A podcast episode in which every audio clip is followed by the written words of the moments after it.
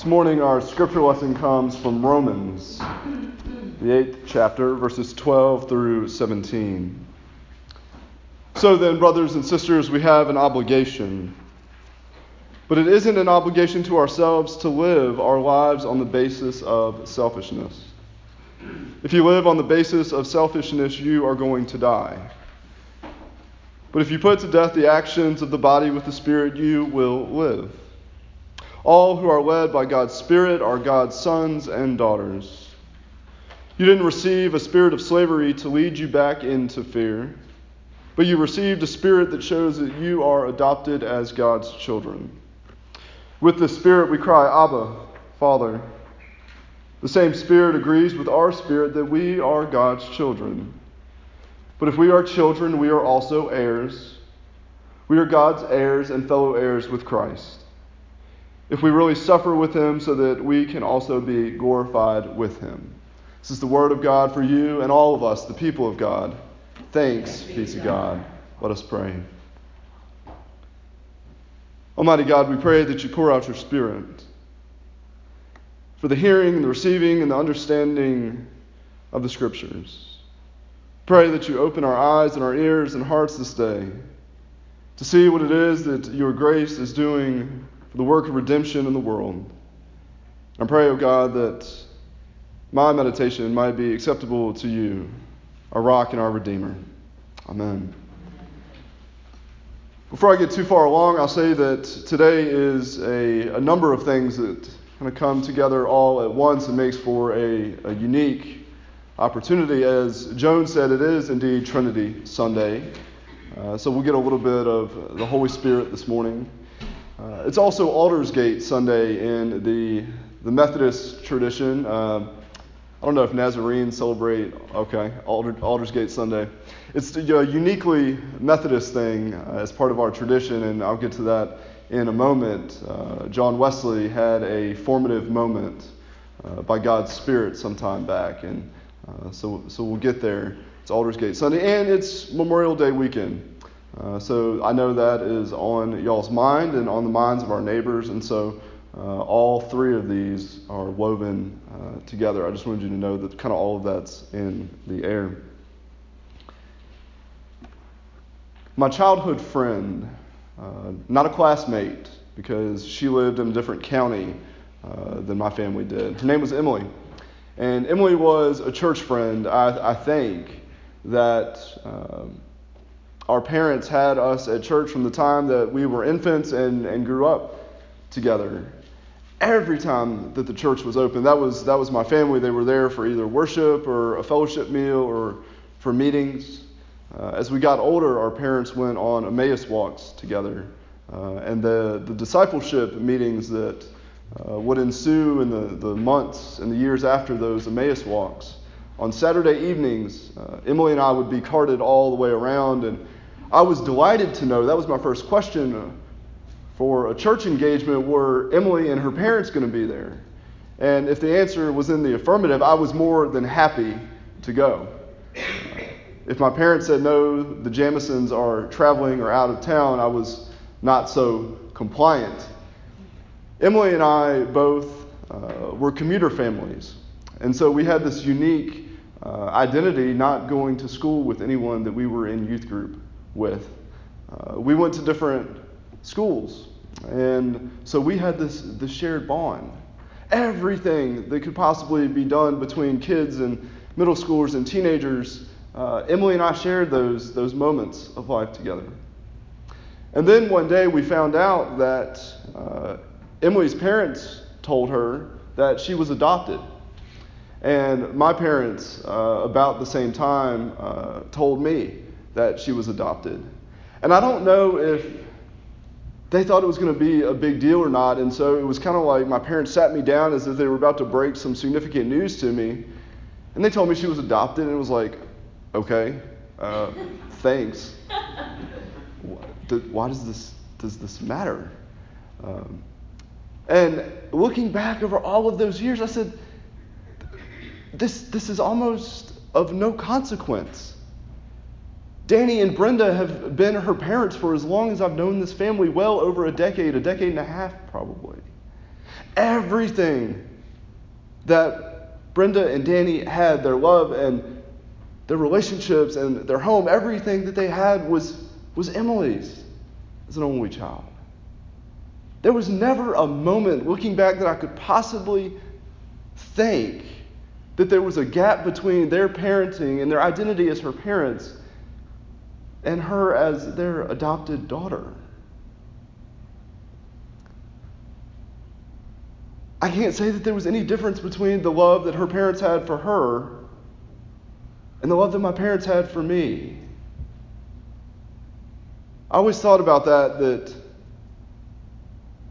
thinking about those whose families have been blessed by adoption. My friends Chris and Erica, that I was ordained alongside. For some time, they thought that it was not possible to have kids.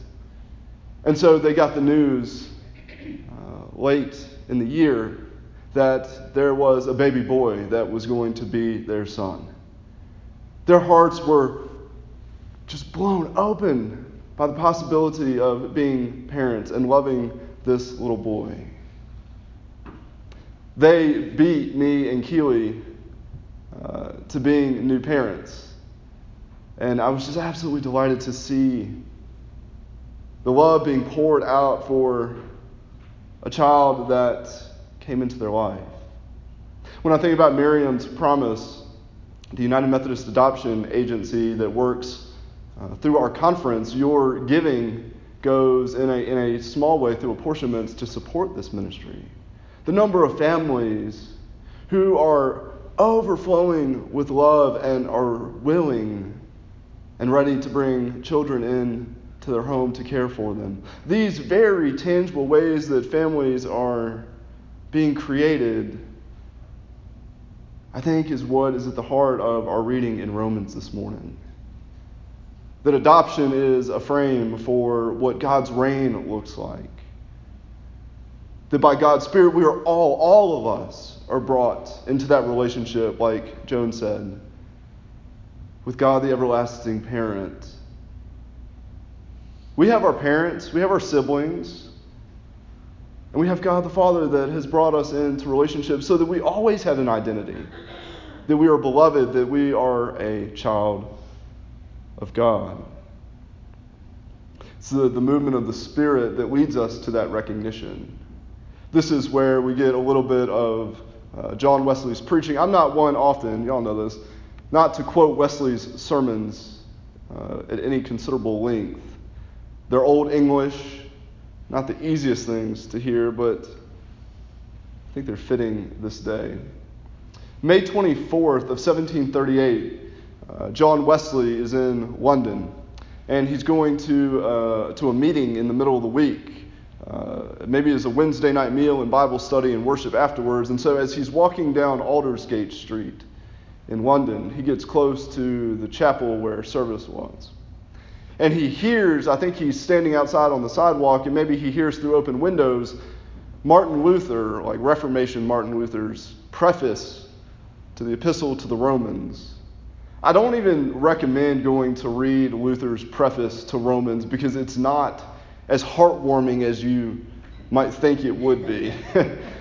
I'll spare you. But for whatever reason, Wesley is standing out on the sidewalk and he hears the preface that Luther wrote. And his heart is strangely warmed. This is where we get this language. On the evening of the 24th of May, Wesley writes in his journal this He went unvery willingly to a society, a small group in Aldersgate Street, where one was reading Martin Luther's preface to the Epistle to the Romans about a quarter to nine while he was describing the change which God works in the heart through faith in Jesus Christ, I felt my heart strangely warm. I felt I did trust in Christ, Christ alone, for salvation and assurance was given to me that he had taken away my sins, even mine, and saved me from the law of sin and death. In our tradition, this is the moment in which people say that Wesley is is fully converted, that the Spirit of God has broken in upon his soul and transformed him. The historians say that there's never another time in all of Wesley's writings that he mentions this night again. What he does mention is that this inbreaking of God's Spirit, this, this cataclysmic moment, actually pushed him into a depression weeks and months later because it couldn't be replicated. We lift up this inbreaking of the Spirit, this, this conversion, this converting moment. But because he never had it a second time, he wondered whether the Spirit was still coming alongside him in ministry. Now, that he does write about in his journals. So I think it's a helpful thing to, to raise up the, the doubt and the questioning that even Father Wesley holds on to.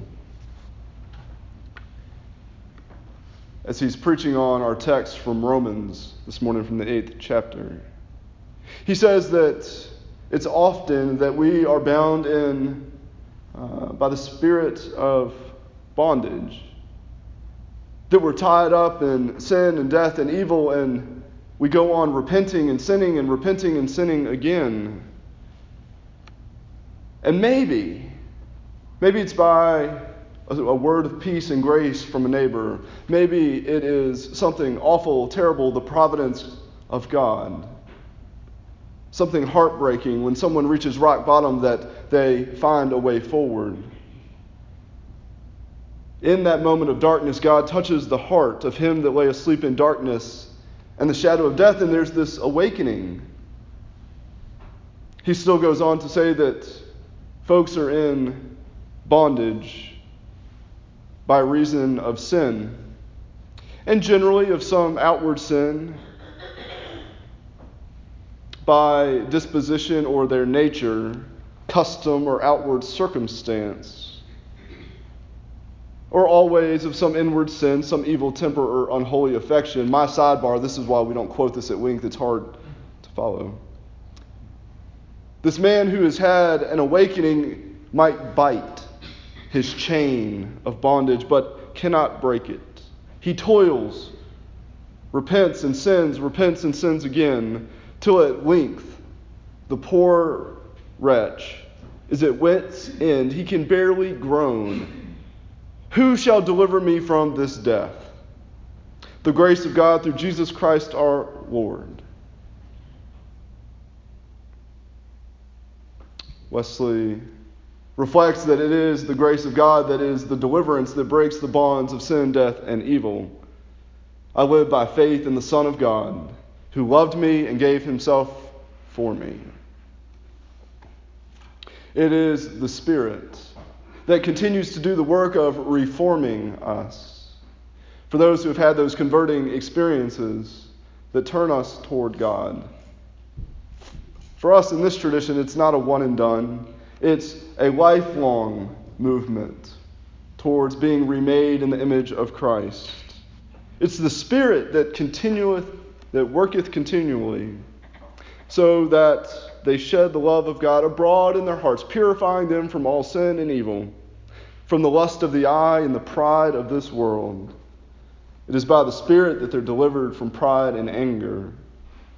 In consequence, they're delivered from evil works, evil deeds, from all unholiness, and to never do harm to a child, to be zealous about all of God's good works. He asked the church, What's the ruling principle of your soul? Is it the fear of God or is it the love of God? Perhaps it's neither of them.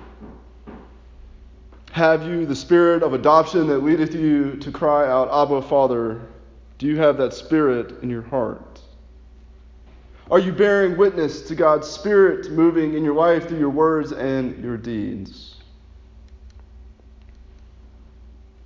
We understand the movement and the fruit of the Spirit on this Trinity Aldersgate Sunday, and the idea that adoption and childhood and parenthood is a frame for us, in a life of faith, I want to suggest to you that all of that leads us to an examination of what is an egregious set of actions that are breaking down the relationships we have come to see a part of God's own self.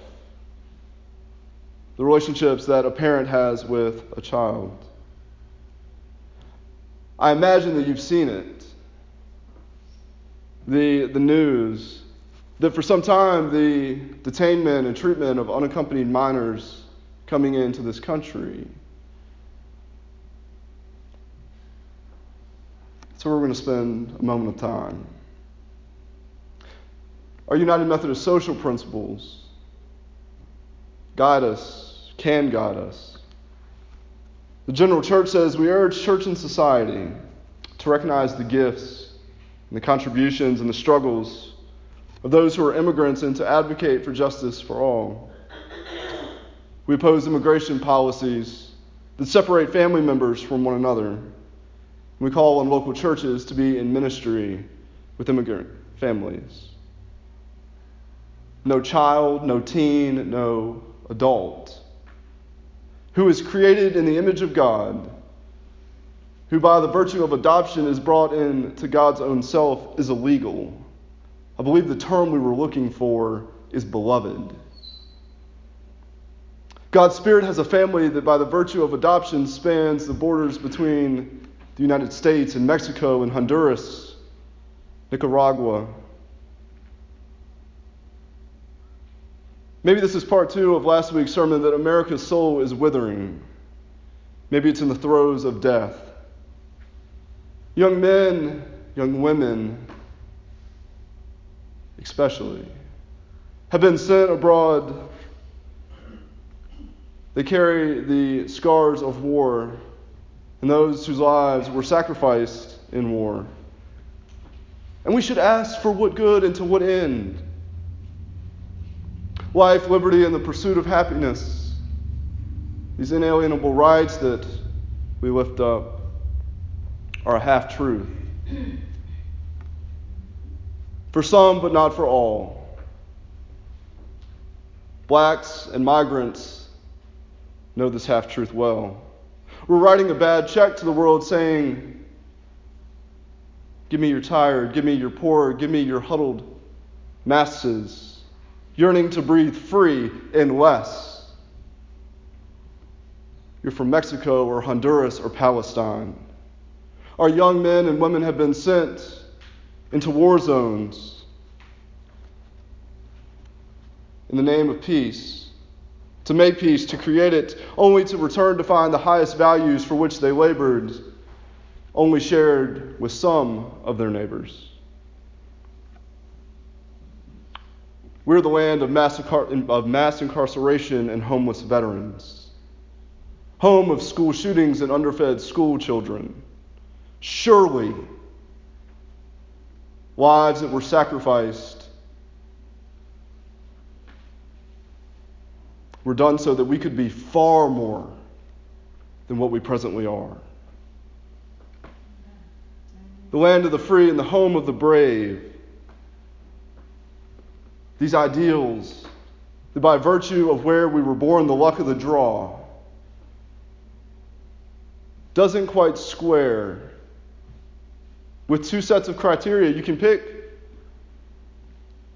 life, liberty, and the pursuit of happiness doesn't square with the detainment, the separation of children crossing into this country, being detained in prison facilities, being lost track of, 1,500 at least, that our government does not know where these children are. This isn't just Trump, it was on Obama's watch too. So let's be even handed. This being done in our name by our government, children, minors, that have ended up trafficked or unaccounted for. That doesn't square with life, liberty, and the pursuit of happiness. The separation of children from their parents. It doesn't square with anything in the good book from cover to cover. It doesn't square with the Exodus story, the Passover that calls us to remember once we were slaves in Egypt and this is why we treat immigrants and refugees as honored guests at our table. There's nothing, absolutely nothing, Christian, just, or biblical about what we've seen transpire in recent weeks, especially around immigrants entering into this place, because they're fleeing terror in Central America. Our thumbprint is all over this. My working assumption is that as Christ followers, your guiding principle is love of God and love of neighbor. And that the witness of God's Spirit that you yearn for, you work for, you're cultivating the practices so that your words and your deeds are a reflection of the image of God, the image of Christ, a full sanctification. And if that's so, if my assumption is right or partially right, call Senator Alexander and Corker on Tuesday morning because their offices are closed tomorrow. And say that whether it's as an American citizen or a follower of Christ or both, this is unacceptable. And you don't want it done in your name. The policy of separating children from their parents is a poor reflection of what our service personnel, active veterans, and those whose lives have been sacrificed, it's a poor reflection of the values that they have given themselves to. And it's a disgrace to the church's ministry in this country and around the world. The body of Christ is far, far better. Bless you this day in the name of the Almighty Father, Son, and Holy Spirit. Amen.